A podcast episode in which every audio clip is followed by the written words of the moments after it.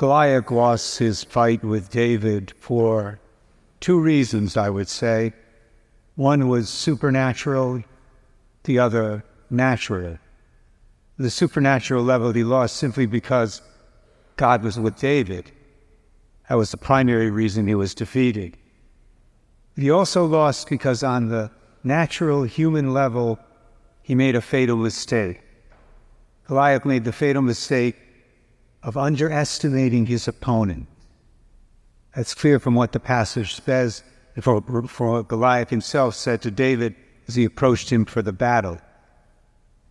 Goliath clearly thought that David was a fool. David was no fool, as Goliath very quickly found out.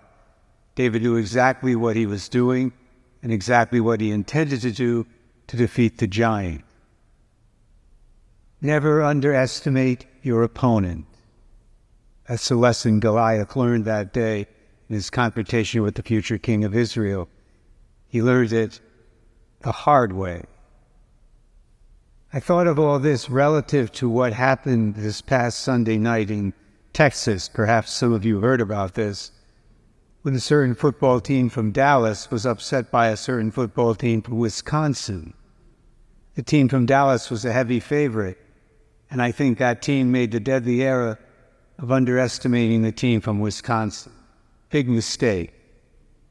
The rest, as they say, is history, of which I am very happy. That's another story for another hum. Actually, this reading today is a good reminder to us. It's a reminder that we all do have an opponent in this life, an opponent who's far more powerful than Goliath or the Green Bay Packers, who's out to destroy us for all eternity. Some people foolishly think he doesn't exist, which only gives him more power over them. Today, the Lord reminds us that we need to take his existence seriously and must never underestimate his power. As St. Peter tells us, stay sober and alert. Your opponent, and that's the word Peter uses opponent, your opponent, the devil, is prowling like a roaring lion looking for someone to devour.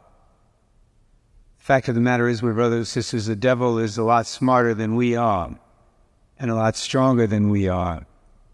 So we must never underestimate his intelligence or his strength. He knows our weaknesses as well as we do, if not better than we do.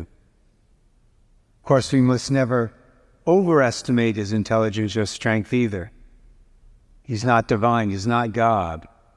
That's important also for us to remember. St. John tells us in his first letter Greater is he who is in us, namely Jesus, than he who is in the world, the evil one. And St. James says, Submit yourselves to God, resist the devil, and he will flee from you. Like David, we have the Lord with us. Praise God. The Lord who can help us to identify and to deal with and to overcome every deception and temptation and lie that the devil throws at us in this life. May the power of the Eucharist we receive today at this Mass help us to do that always and everywhere.